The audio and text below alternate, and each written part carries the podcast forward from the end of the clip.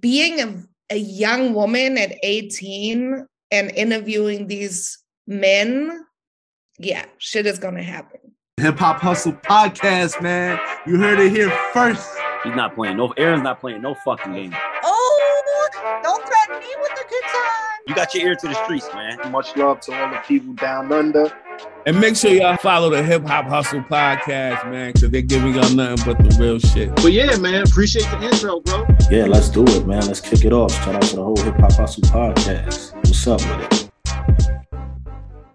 Welcome to the Hip Hop Hustle podcast. Uh, super excited about this one because uh, it's my first guest from Germany, which I absolutely love. I love that we're we're taking over the globe. Hip hop is taking over the globe, but it's the amazing Wanja of I Still Love Her.de. I hopefully didn't stuff up the name. We did talk about it before we started the show, um, but for anyone who hasn't checked her out, she's an awesome DJ um, who is just absolutely obsessed with hip hop. Also does music promotions. Worked with people like Planet Asia, the Snow Goons, uh, Mello Music Group, just to name a few. Um, and an Aussie as well, uh, DJ Nino Brown. So I had to throw the Aussie in there, but it's a pleasure to have you on the show. Thank you. Pleasure to be here. Awesome. So it's so interesting because you know I've seen what you do on Instagram and people talk about you know how you got into hip hop and I always find it weird because I'm in Australia, you're in Germany, hip hop originated in the US, and here we are talking about it. Do you ever find it strange that we're in a position now to even be able to discuss a genre that has such interesting roots? Mm, yeah, it definitely is. Um, a bit strange. I'm very appreciative and very thankful that I am even allowed to the space to share my love for hip hop and to talk about it. Um, because that's definitely not a, a given, you know, it's not an automatic given. So I'm very appreciative of that. Yeah, I feel like it's because for me personally, it's like I know that all I can do is continue to learn about it because I didn't grow up with it. You know, like I didn't grow up listening to it in the sense of like my parents would never have listened to hip hop. So it was literally something that I found, and my friends didn't listen to hip hop either. So it's literally one of these things where you just discover it, and then the more you listen, the more you do your research on it, the more amazing it is. Yeah, for sure. Like for me, it's the same thing. My parents never listened to hip hop. Um, my older brother, I did steal like an album from him, but he generally wasn't into hip hop. It just happened to be like one rap album that he owned. Um, and I heard my first hip hop song that I fell in love with when I was five. So there was no one there to influence me in that way. And also, at that time, I mean, hip hop had already arrived in Germany, but at five years old, you're not going to the club. So I'd hope not. yeah, that would be very bad parenting. so do you remember the feeling? Because like I don't remember anything when I was five. I'm not gonna lie. Like I everyone talks to me about like their their first memory. And I have no idea what my first memory is, but do you remember the feeling at five? Like it must be kind of surreal in a way. No, I wouldn't say I remember the feeling. I just know what happened. Like I know that there was this song. Like I would always listen to my parents' radio.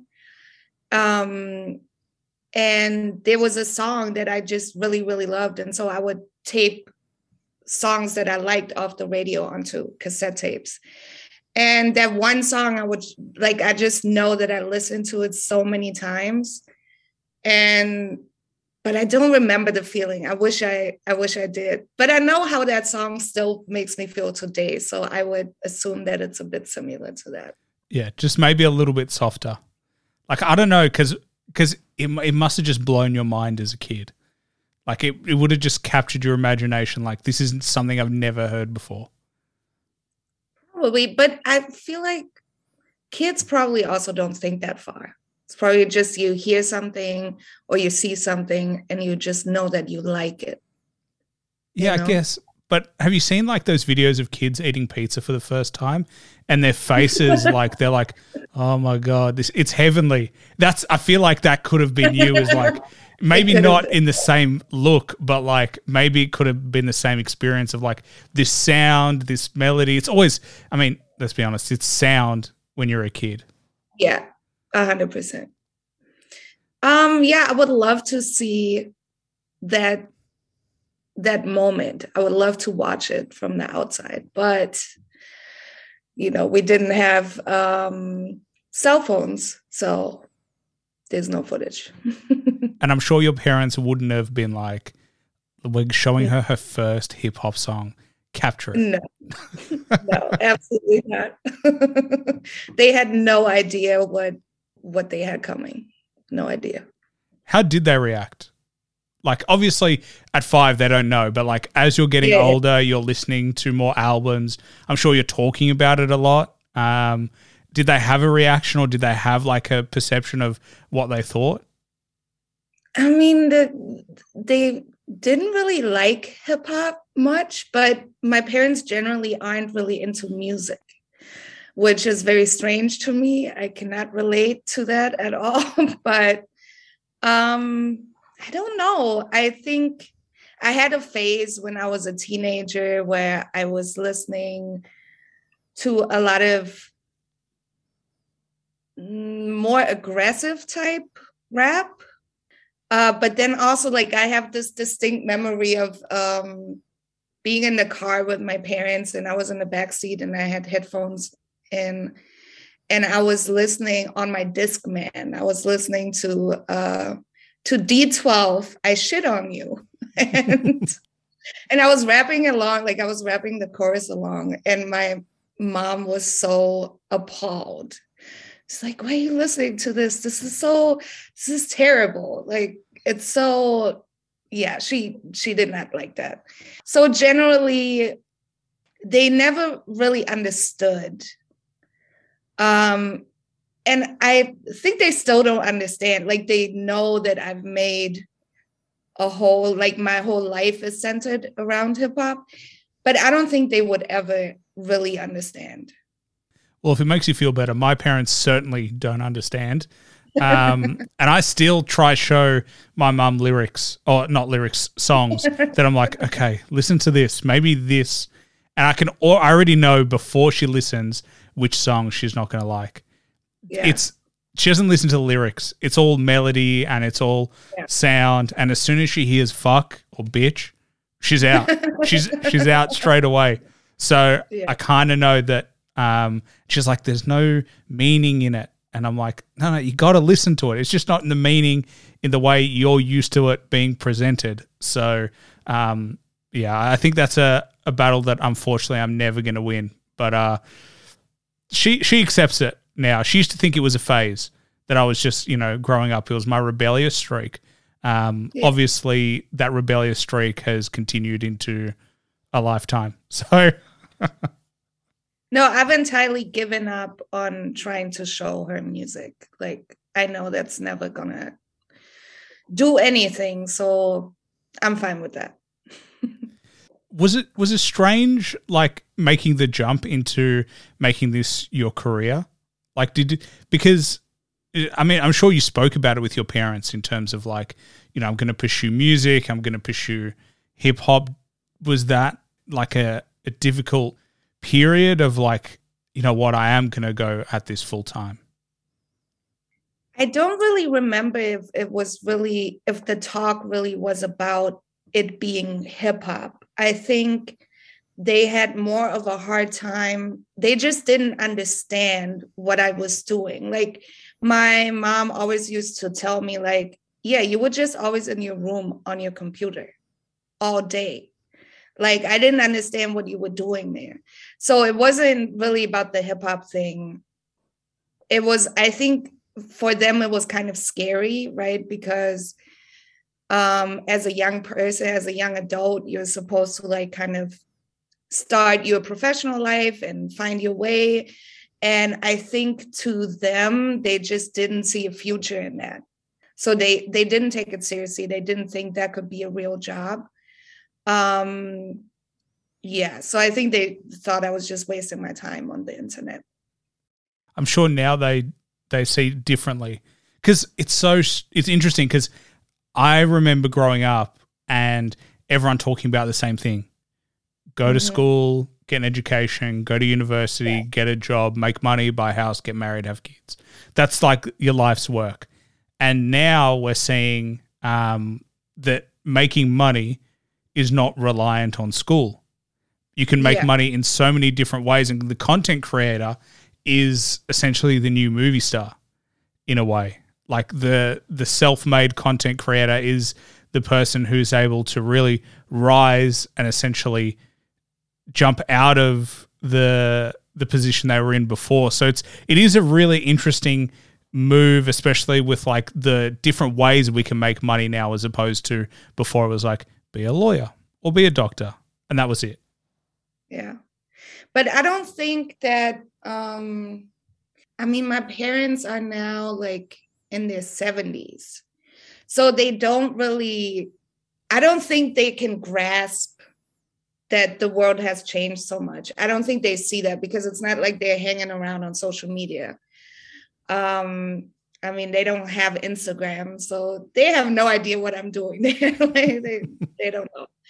Um, but the the the shift kind of happened when I moved to Berlin because I'm not originally from Berlin, and so when I moved to Berlin, um, I think my mother, for the first time, saw that no, I've built something sustainable, uh, where I'm fully supporting myself and making these moves, and that was the first time she accepted it as something real. How was it like on your come up in Germany?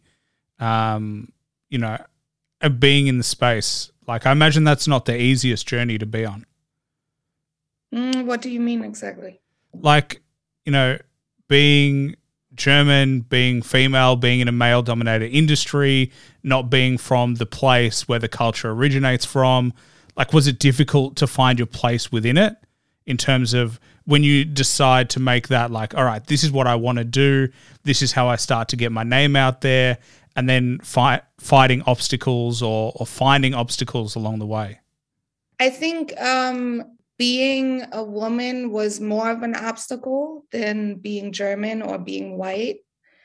Um, because like coming up in the German hip hop scene, you know, the part of being German and being white wasn't that wasn't anything unusual.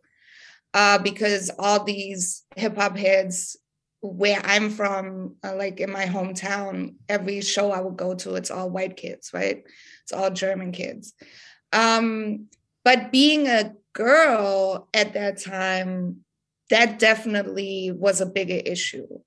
Like just um I just wouldn't like they wouldn't take me seriously. Or if I go to a show, they would think I'm a groupie. I'm just there to sleep with the artists or whatever.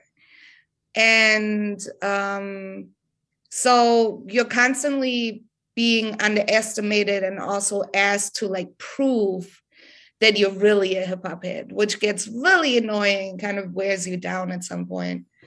Um, but yeah, and then I think internationally, I found my place through MySpace. Like MySpace was where everything started for me. Like that's also my MySpace page. Um, that's where the name I Still Love Her started because that was the name of my page there. And MySpace was so different than social media nowadays. It was so orga- organic connecting with people from all over the world. So I connected with a lot of people from the US, um, also artists from the US, independent artists from the US, um, just hip hop heads. And we just had the best time sharing this love for the culture. Um, and during that time, I don't think I ever felt like me being foreign was an issue at all. Uh, I mean, later on, it became more of a thing, and it still is now. Um, but on the other hand, the sexism part of it, um, that has gotten better. But I think it's because I have made a name for myself and people respect me and respect what I do. Um, which is sad because you shouldn't have to build like such a big thing to get respect um, and not be disrespected for being a woman in this. Uh, but yeah, it has kind of shifted. The the obstacles have shifted a bit. It is interesting because I think hip hop is such a competitive genre as well that Mhm. everyone is almost like you have to prove yourself. Like that's what I see with young artists is like everyone's testing them.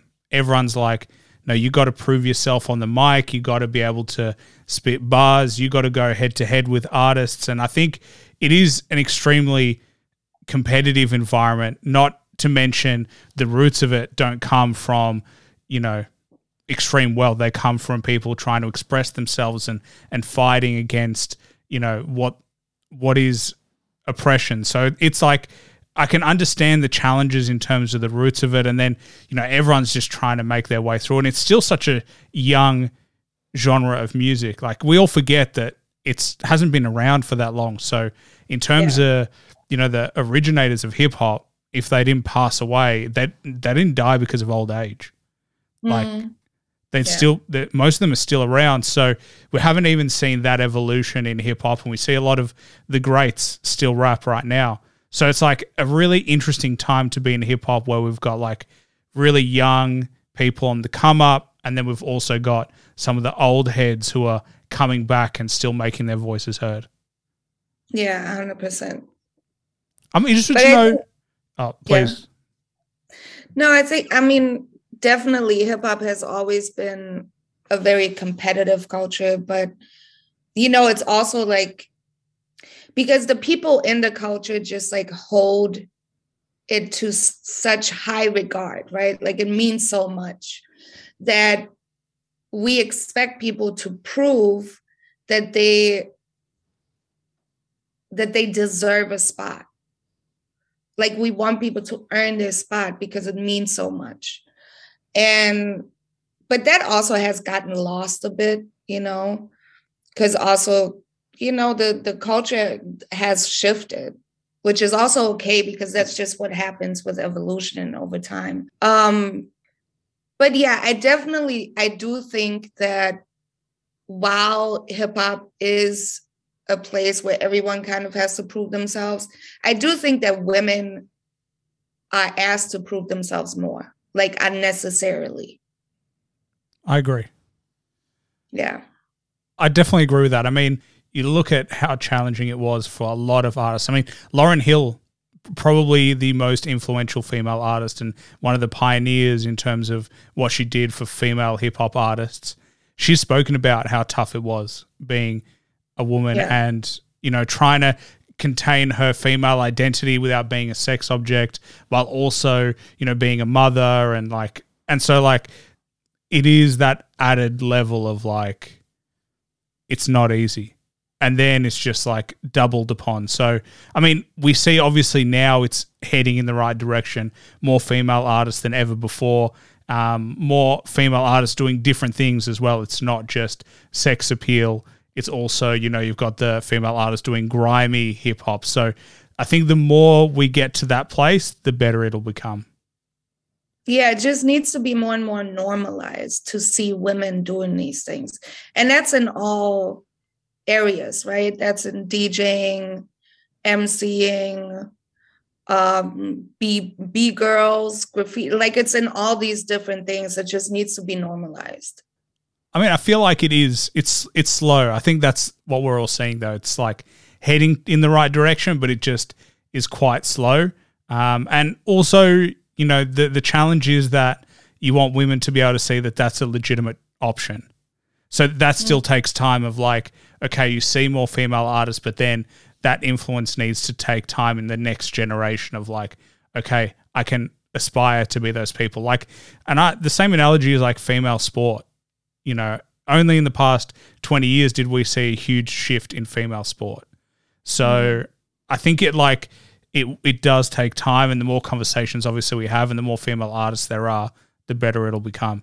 And honestly, there is literally zero difference between the skill set that a female artist can provide and a male artist provide. It makes zero difference. Hundred percent. But it's so interesting because still to this day, um, female rap artists are constantly being accused of having ghostwriters. Like anytime I post, um, I post a female rapper, there, there's always comments every time, like clockwork. There's comments like, "Oh, wonder who wrote this for her," and I'm like, "What? I don't understand. Like, why would you think that a person just because they are a woman isn't capable of writing lyrics. Like that it makes no sense to me. Like you have female poets you have female writers that write books literature. Like why wouldn't a woman be able to write rap lyrics? It's so it's so weird. It's so backwards. Do you find it overwhelmingly when you post female artists? Because I know, because I mean, for people to pretend that there are male artists who don't have ghostwriters is crazy. I've Right. spoken about this on this show so many times, but like you get to a level where like it's impossible to write your own lyrics, be as famous as you are, have the media commitments that you have. Like they all have teams. They just do when you get to that level. Like I think maybe Kendrick probably doesn't have those types of people, but you know, Kanye obviously has had Drake has had people write for him. Like they all do. It's not possible to get to where they're at without it. Yeah, but that's true. I agree. Um, however, I think like if I post a, a female rapper, it always happens. It's always those comments. If I post a male rapper, unless it's Drake, Drake is probably the only one where people will always be like, oh, who wrote this for him? But other than that, I rarely have these comments. So that's So what I find interesting. Yeah. Yeah. I think that was my question. So it is overwhelmingly only when you post female artists. A hundred percent. But I see here's what I wonder. I wonder if they would care if it was their favorite artist. Because I have a feeling they wouldn't care at all. The fans. Um, I th- I think it depends. I think some people care. I think some people are disappointed. Like I think if someone goes into it, like with Drake, for example, it is wildly known now, you know, that he has ghostwriters. So I think in that case, if you are a fan of Drake, you're probably cool with it. You don't really care. Um, but I mean, even this, even rappers in the 90s had ghostwriters, right? And but it wasn't so known back then and i do find that there's people who when something like that comes out like this was written by somebody else because we're hearing more and more stories now where people openly talk about oh i wrote that verse for this person whatever um i do see people being very disappointed with that Yeah, see, so I'm in both. think- I've got like a foot in both camps. Like I like the idea of a traditionalist of like the artist writes their own shit and and does it all, but at the same time, I also know like sometimes it's unrealistic to have an artist Yeah. write everything because they're only human. Yeah, and I think it also depends on the kind of song, right? Like if it's if a song sounds super personal and super deep, then yeah, I expect the artist to have written that song or at least partially written it. But if it's like a party song, like who gives a fuck, honestly? You know, so I think it depends on the kind of music.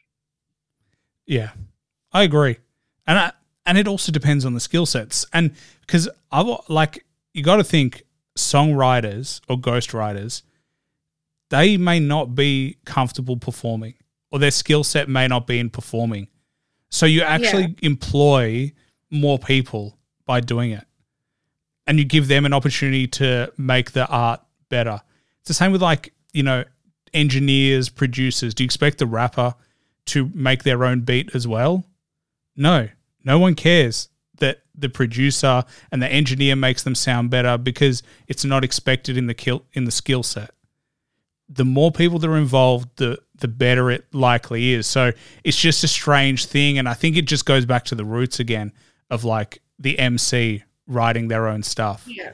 Um, but it's obviously changed significantly, and the skill set and the like the type of lyrics that they can come up with now are completely different to where hip hop started with. Yeah.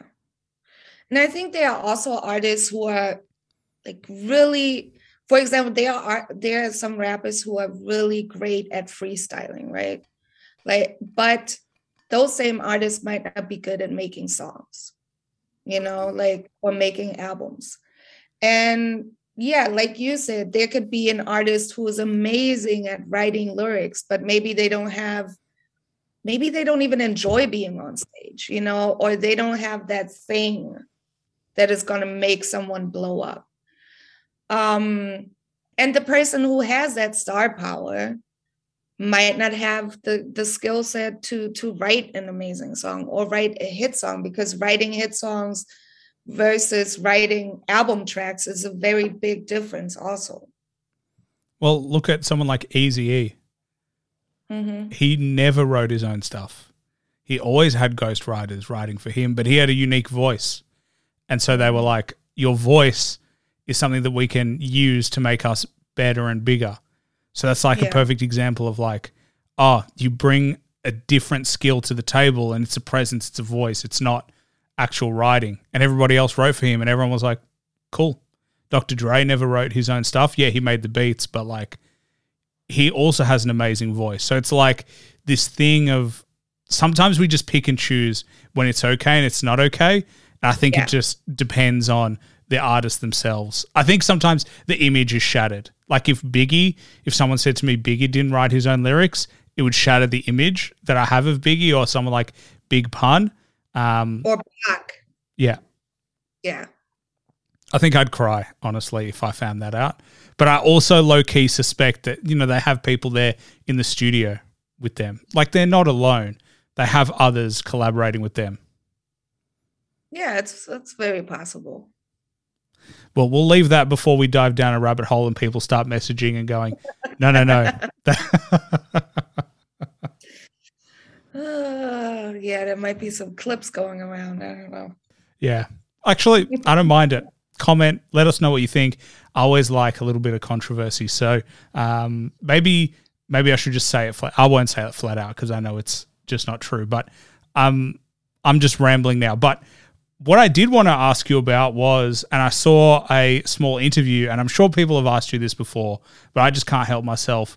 You spoke to DJ Premier. DJ Premier is one of my favorite, if not my favorite producer of all time. I'm sure you get thousands of these questions, but like, how was it speaking to him? Like, I saw the interview, it was like four minutes, I think, from memory. Um, yeah, it was very long ago too. yeah. I think 2013, maybe. Maybe. I don't I'm not sure. I mean, the thing was that I, I wasn't prepared for the interview at all because it it all happened coincidentally. Like uh, I wasn't living in Berlin yet. Um, but I happened to be in Berlin because I was a company um, I was with an artist who was touring. Um, and I was handling, I don't remember what I was handling for him. I think I did some bookings for him or something. So we're in Berlin, and I see online that Primo is DJing at a club in Berlin. And I'm like, oh shit, like how dope would it be? And I don't really do interviews anymore, but at the time I was doing interviews still. And I was like, how dope would it be to, to get a Primo interview? So I just kind of hit up some contacts of mine. I was like, who do I contact? And they put me in touch with his manager. And I sent the manager an email. I'm like, hey, I'm in town. Is there any chance? And he was like, yeah, if you can be at the venue while they're doing sound check in an hour from now, then yeah. And I was like, oh shit. So I had to get ready super, super fast. I took a taxi to, um, which I never take taxis, so that was unusual. Uh, I took a taxi to the venue. Um, he was doing sound check, and then we just sat down. It was so dark down there. That's why I had to put this little flashlight on him and I felt so bad because it was like right in his face. And I was like, oh my God, this is so bad. And obviously I didn't have time to prepare for the interview. So I didn't really have questions prepared. So I just, I was just winging it. And um, that's not ideal when you get to talk to a legend like Primo. Well, it's it's my style, so yeah, I, I like I mean, it, but I wish I could have prepared more for that, but it is what it is. I also believe like when an opportunity presents itself, you just have to take it. You know, you'll figure it out. Um, and yeah, but I honestly barely remember. I don't even know what we talked about in that interview. I don't remember any of that. I just remember being down there in this basement club with him, and that's it. So I think I would have the same experience as you, as like not. I wouldn't be able to speak. It doesn't matter what I've prepared. It doesn't matter what's happened. I would just be like, "This is a dream come true." Like literally, it would just be like yeah. Literally, I would be like, well, uh, I couldn't speak for 45 minutes, so he's just going to have to lead the interview. But like, I can, so I can understand why, you know, it just comes out, especially because it's whirlwind. They're like, here's it, you got an hour, let's go. You got to get your shit together. You, you're there, you speak to him, he's gone. By the time it's done, you're like, did that even happen? Yeah. like, I've got the That's footage. Yeah, that's also why I barely remember it because everything happens so fast. And I'm pretty sure he doesn't remember it. Like he follows me now. He's he started following me like uh, I think a couple years ago. I'm not sure, but I I highly doubt that he remembers that that moment ever happened. But I know it happened, so that's nice. well, this is our opportunity, primo. If it did, if you remember, let us know because that I mean, I feel like everyone would mob to him. Like everyone. everyone in hip hop or who loves hip hop is like, you know, he's he's goaded in that sense. So um, that's my fear with getting bigger is like I speak to artists that I have always loved and then I just absolutely fumble. yeah. I mean, it, it happens. It happens, and then you get over it, I guess. Yeah. I think. I, I think you do. But how is it working with so many great artists yourself? Because, you know, we were talking about, you know, you come up and we're talking about, you know, all these moments, but now, you know, you've got a business, you are successful, you've got a, a name and and people come to you for assistance in terms of their careers. Like, how does it feel to be where you're currently at? Uh, very surreal. It's just I mean, look, I've been doing this for so long now. I started my business in, I don't even know if it was 2000, I think it was 2006. And that's a very long time. So I'm used to it now. Like it's just my everyday life, right? So you're just, you're doing these things every day and it's just like normal. But then sometimes I have these moments where I'm like, wait a minute, what the fuck is my life? This is so weird. and um, especially with Instagram, right? Like, because the Instagram, I think the Instagram blowing up as much as it has, that happened over the past two years, I would say. I mean, before that, I already had a very decent following, but the way it has blown up now, that that that was the last two years. And there are many moments where like people follow me who I've been fan a fan of for so many years and it's just like it's very very strange it's amazing but it's also very strange because sometimes i take a moment and i think back to like 15 year old me like sitting in class writing lyrics on a piece of paper and ignoring my teachers. And i'm like if i had if i could go back and tell her this is what your life is going to be she would have never believed me. Um so it's very strange but it's also amazing and i'm just so grateful that i get to do this and that i'm in the position that i'm in because at the end of the day my only dream was to just be surrounded by hip hop all day, every day. And that's exactly what my life is. So pretty amazing. Yeah. I mean, I agree. And it's crazy to think that you started your business in, did you say 2006? I I think so. It was 2006 or around that time, yeah. And I first heard hip hop in 2003. So, Wow. yeah. Yeah. okay. I think I got a head start. you got a you got a huge head start but you know i always say like if it's not for people like you it's if it's not for people who you know pioneers and people who take the leap and who really make it their career then you know for people like me we don't have that real opportunity um like i again if i could tell you know 15 year old me that i'd be interviewing and speaking to hip hop artists and people in the hip hop industry and that I'd make it to 100 episodes plus that Mm. I wouldn't believe it. Like there are people like I know you're a big fan of J Dilla. I interviewed Illa J, his brother. Um, so like f even for me, it was like, oh my god, like I can I can touch greatness in a way. Um, and it's just it's just so cool to me that so many hip hop artists I know like you know what what the stereotype of a hip hop artist is is like hard headed, stubborn, rough, but they're all so giving with their time and they're all so genuine. Well, I say all, but most of them, everyone that I've spoken to literally is is just so giving and willing to talk about their experience and and I've had artists who are like, "All right, you got an hour." And it turns to an hour and a half because they just get into it and, and they like talking about it. So um, it is amazing to see that a lot of these artists don't live up to the to the hype in terms of the name that they have or the the image. They're just like good people. Yeah. Okay, well you say you said yeah, and now that forces me to ask the next question. Have you had any horror stories? I, I mean, I've definitely made had bad experiences. I would never go on record and name names because I just I don't want to do that. But there's definitely situations, but I think that's also because I am a woman, and especially when I was um, in my interviewing phase, like I was interviewing artists when I was 18, like for several years. Like that was way like that came before my business was interviewing artists, and I had a podcast back then.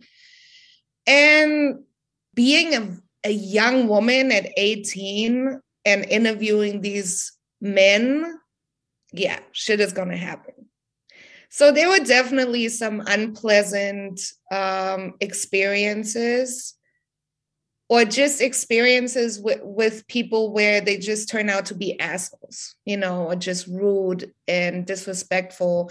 And that is, you know, it's disappointing, but I guess at the end of the day, it's just, you know, everyone is just like, is just human, right? So you're going to have shitty people and you're going to have great people. And that's just life. That's just everywhere.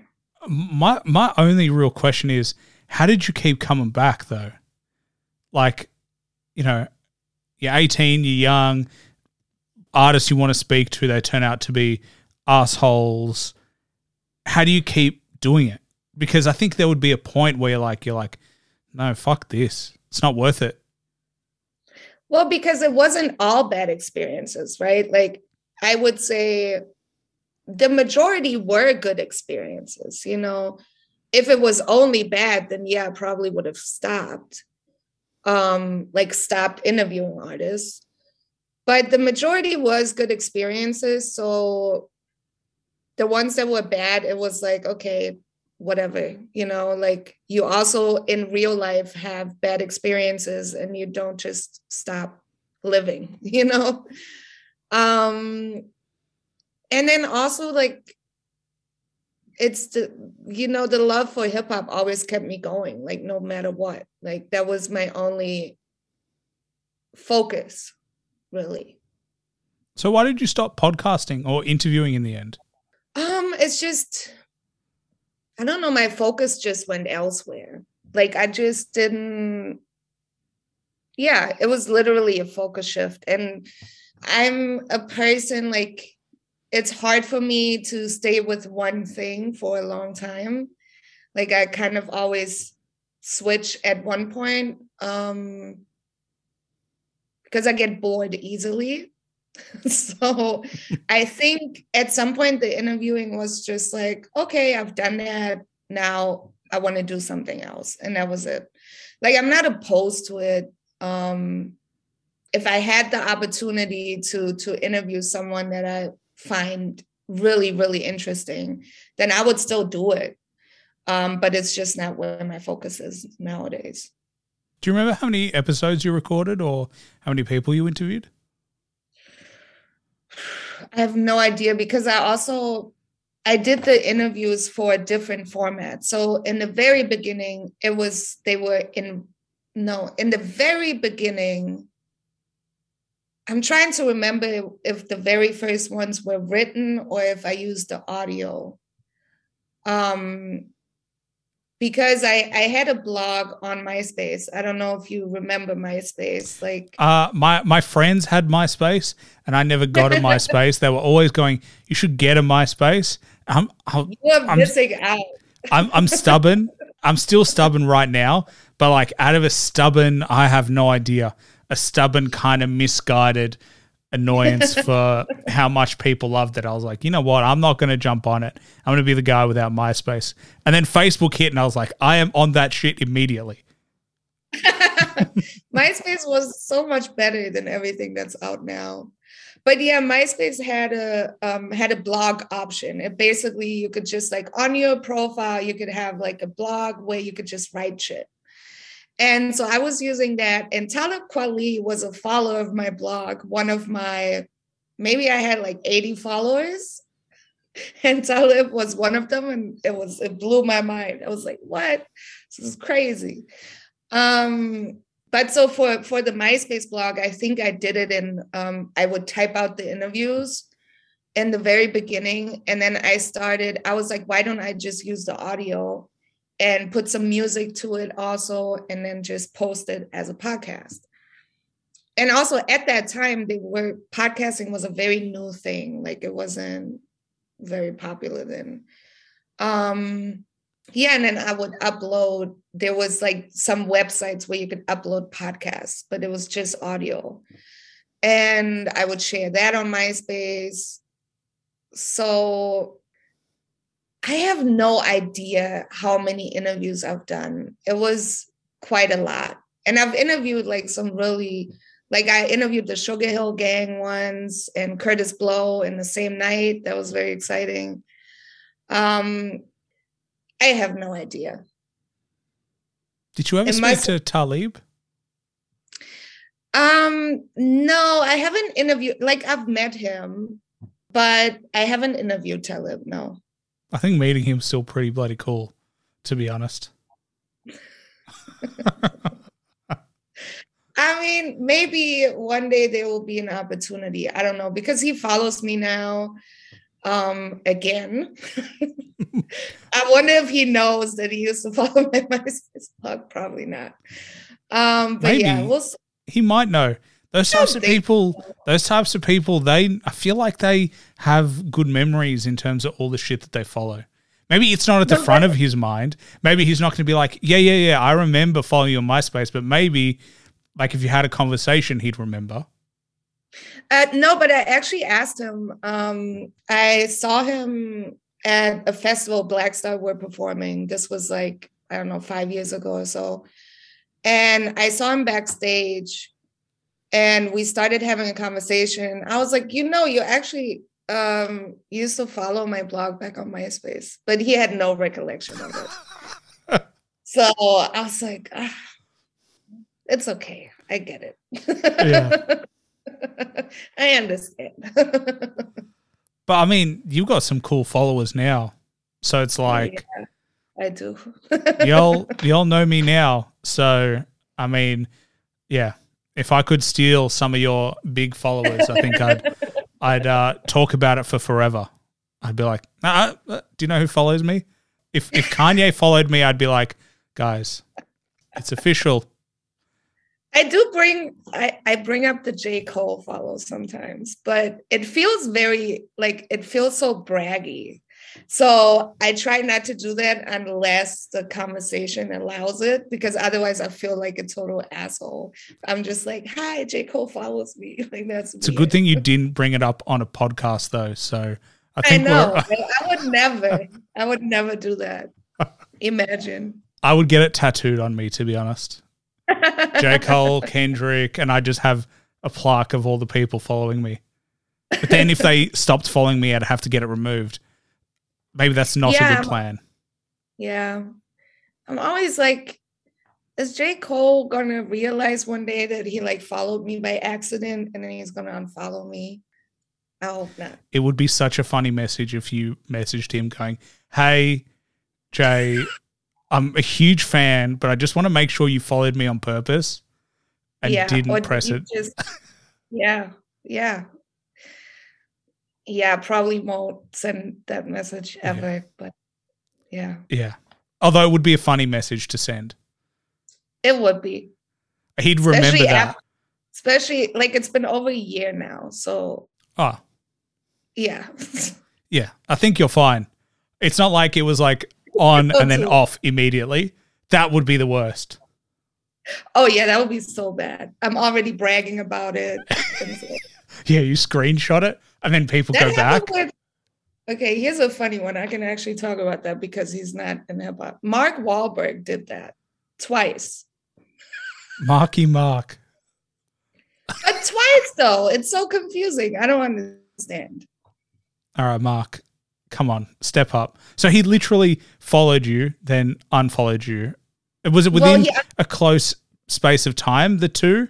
Like within so the first time I think he unfollowed me like within a day. But the thing is, so he followed me, and then I saw that he watched my stories, right? And there was some some something about Trump in my story, some an, anti-Trump shit, right? Because duh. And then he unfollowed me. Like I don't know if it was immediately after looking at the stories, but it was the same day he unfollowed me. So I, I was like, hmm, okay, that's interesting. And then he followed me again like a year later or so. I'm guessing he had forgotten that he had followed me once and unfollowed me because I don't like Trump. And then he unfollowed me again, again like a day later. I don't know. It's it's very odd. Maybe he forgot and then he remembered. He was like, "This is the chick that doesn't like Donald Trump, so I'm gonna unfollow again." Yeah. The, you're the one who's like, hey, this to all my friends, this is the chick that doesn't like Donald Trump from Germany. this is the one. I told you. I accidentally followed her again. or maybe he did it on purpose. He was like, I'm going to make you excited that I followed you, and then I'm going to take it away. I to be honest, I, I'd love to think that I'm a better person than that, but also I know that I'd, I'd probably do it maybe once or twice. It's very petty. It's Oh, yeah. petty. Uh, like I said, I wish I could pretend that I'm a better person, but uh, I kind of now that you mention it, it does sound really fun, like a little bit, because then they talk about it on a show like this, then I get more attention. So maybe that's his whole plan. Maybe he just goes around and he f- he like follows people so that they talk about him. Maybe that's his marketing campaign. So you think I just helped push Mark Wahlberg like to to greater fame? potentially. Like he needs our help. Like he's going, Yeah. mm, I really captured the Hip Hop Hustle podcast audience. That was one audience that I was missing. And now I'm successful. Yeah. I mean, obviously. Yeah. Mark, if you want to respond to those accusations, feel free to come on the show and let us know what you actually think. Um, anyway, I feel like we could talk about Mark all day, but um, Let's not. let's not talk about Mark Wahlberg all day. So, tell me about the working with these artists who come to you for promotion. So, like, what do you do for them? I've kind of like had a look at what you do. You help promo, you help put them in contact with people that you've made contacts with. Like, does it feel good knowing that like you've got legitimate names that are working with you as opposed to like just people on the come up? I do at this point, like I have worked on promo campaigns for big mainstream artists. Um, and then also like artists that are very established on the underground. But at this at this point, I really mainly work with indie artists. Just because I found I don't really enjoy working with labels. I just don't enjoy that, you know, like the work process. So I don't. so um, I mainly work with indie artists, but I also enjoy that a lot because I always so when I started my business, the the online promo thing also was still in infant stages. Um, there wasn't a lot of uh, promo agencies that were doing that.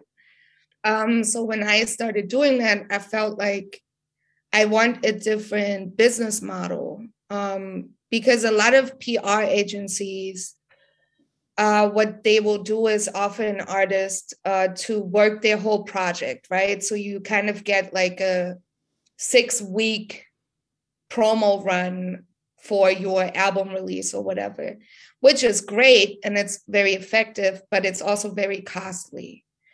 So most artists who don't have the financial backing of a label or just have a bunch of money laying around will not be able to afford that. So what I wanted to do was to make it affordable for, you know, regular in, indie artists. Um, so that's why I started offering from the beginning. I offered um, artists to get once off promo, basically. So, for example, if you're dropping a video, then there are several options at different price points um, that you can use to promote that one video, like depending on what your budget is. Um, and if you do want to promote an entire project, then we can do that. We can put together um, um, a package also according to your budget. And so when my reach got bigger, also with Instagram, because uh, Instagram now is also a big part of the promo I do, um, I still wanted to keep it accessible and affordable to indie artists because I feel like that's very important um, for them to be able to get quality work um, at an affordable price point. Um, yeah that's pretty much it. And I enjoy the flexibility of that also. Yeah, I think it's it is cool that you went down the indie path as opposed to, you know, the only big name clients. I feel like most people would just go down the big name route just because it would benefit them. So it is it is good, and obviously indie artists, especially these days, they're the they're the ones that are on the come up. They're the ones that are the next age and the next generation of artists. So, um, I mean, the more help they can get in terms of obviously an affordability piece, the better it is for the industry. Yeah, definitely. What is it that you don't like working with in terms of labels? Is it just the process? Like, why? Like, what about the labels makes it more uh, frustrating? You have this look on the face like you've got like three reasons that came straight to your head, but do you have like, yeah, I'm interested. No, it's just I don't know. I think uh, labels always have a very um, particular way of how they want things done. And it's like, okay, here's the main thing for me, right? I could never see myself working, like having a boss ever again. Like, I can't see myself ever not working for myself. And now, if you work with a label, it feels the same way as working for a boss, working for somebody else. And I don't like that. That's really the main thing. I don't enjoy that. that is actually one thing I can definitely understand. I always tell people I, ha- I hate being told what to do. And my natural instinct, once you tell me to do something, is to do the opposite, just to show you that you can't tell me what to do it's not even that you're wrong. You may be right, and it may be the best thing. But my natural instinct is like, mm, no. That's why you weren't on MySpace. That's see, so, see now you you, you get me. I did miss out.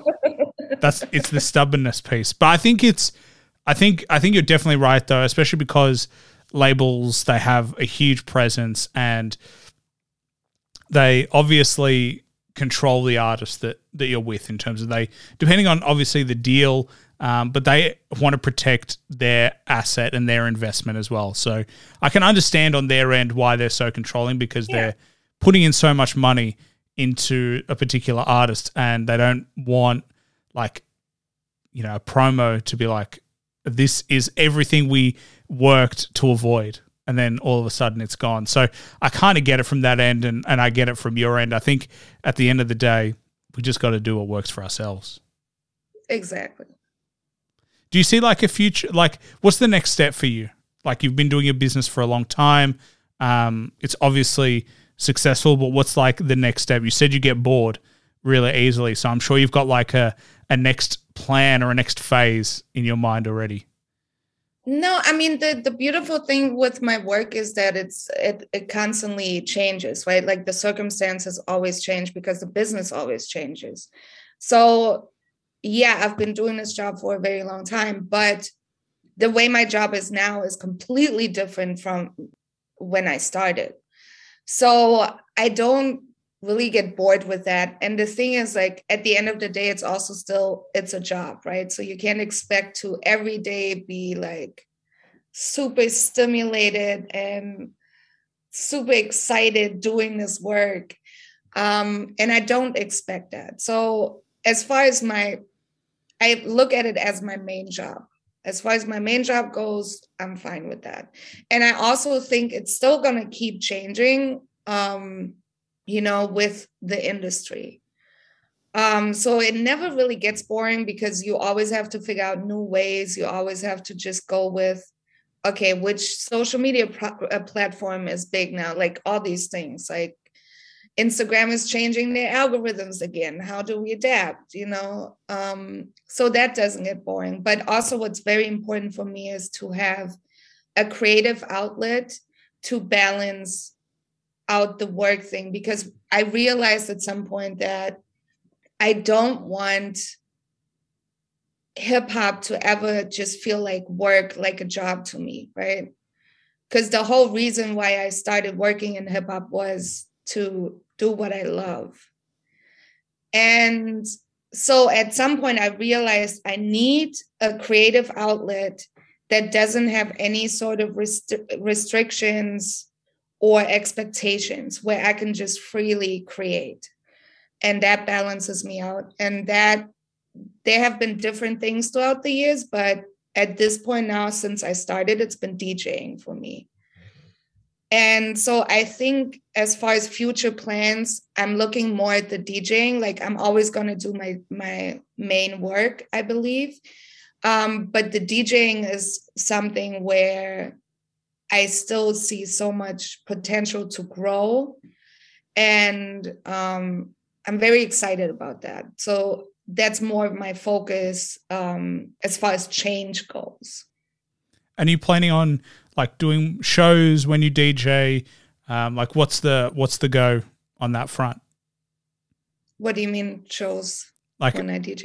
like are you gonna do shows? Are you gonna open for people? Like do you have plans on that type of front? Because I know you also make some mixes and you've got playlists on Spotify, and so you've got everything on that front as well. Yeah, no, I, I play gigs regularly. So um I was just so I spend about half the year in South Africa. So when it turns winter here, I leave and go to South Africa because then it's summer there. Um, and I play a lot of gigs there. I also have a couple of my own events that I'm doing there. Um, and then when I'm here in Berlin, I play gigs here.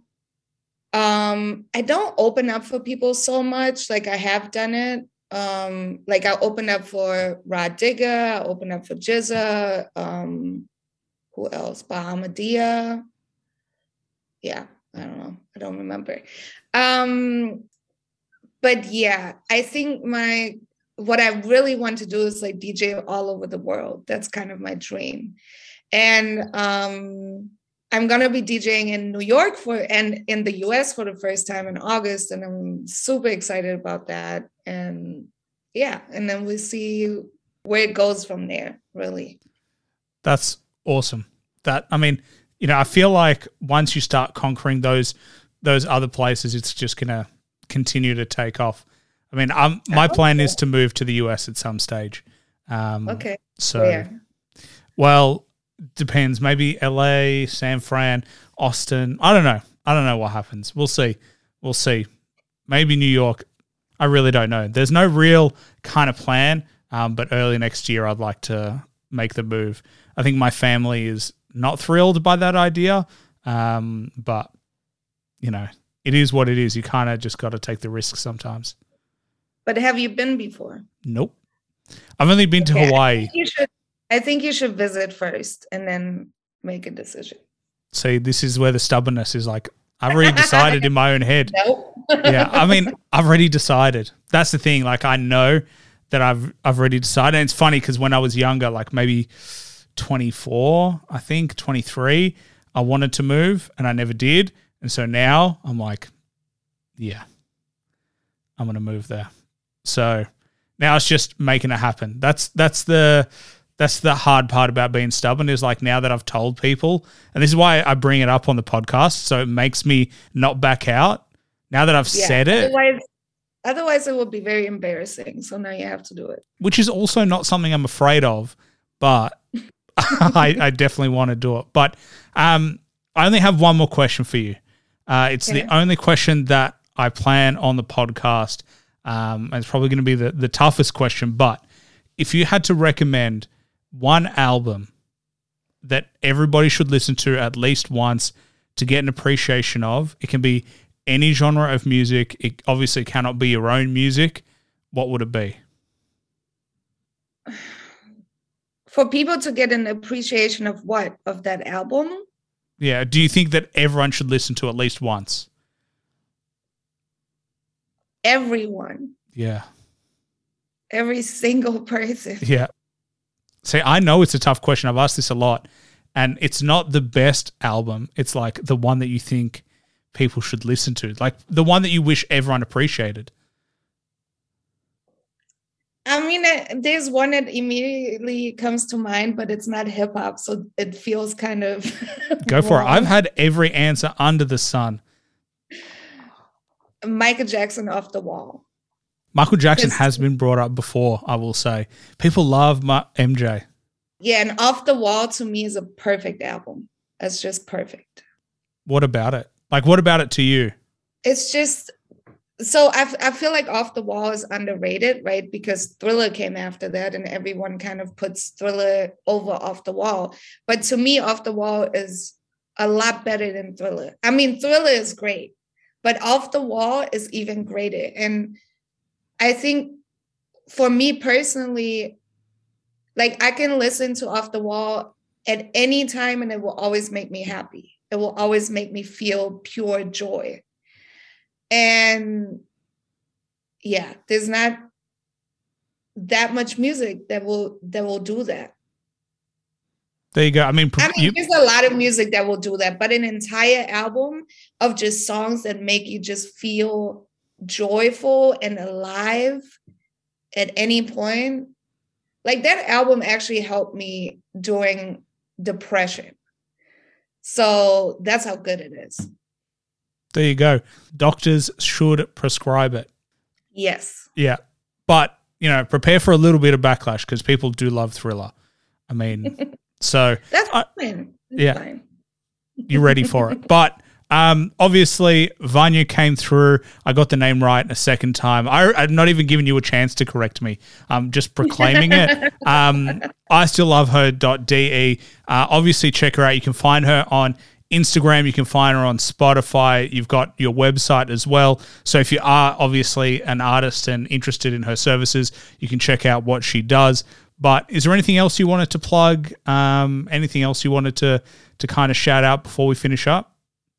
Um, yeah, follow me on Insta, isolove.de, and also um follow my DJ page, Wanilla Nice. It's with a W, W A N I L L A Nice, Wanilla Nice.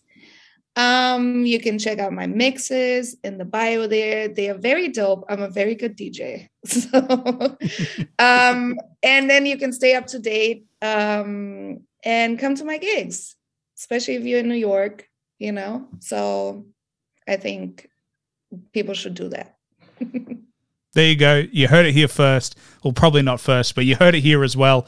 Uh, and why not follow the Hip Hop Hustle podcast while you're at it? If you're listening to this, you probably already are. But um, as I said, I appreciate you coming through. Uh, we did it from Australia and from Germany, talking about hip hop. I absolutely love it. It was a pleasure to be here. I still think you missed out on MySpace, but it's okay. I think if I go, if we ever invent time machines, I'll go back. Yes. Yeah, that's the one thing that I'll do.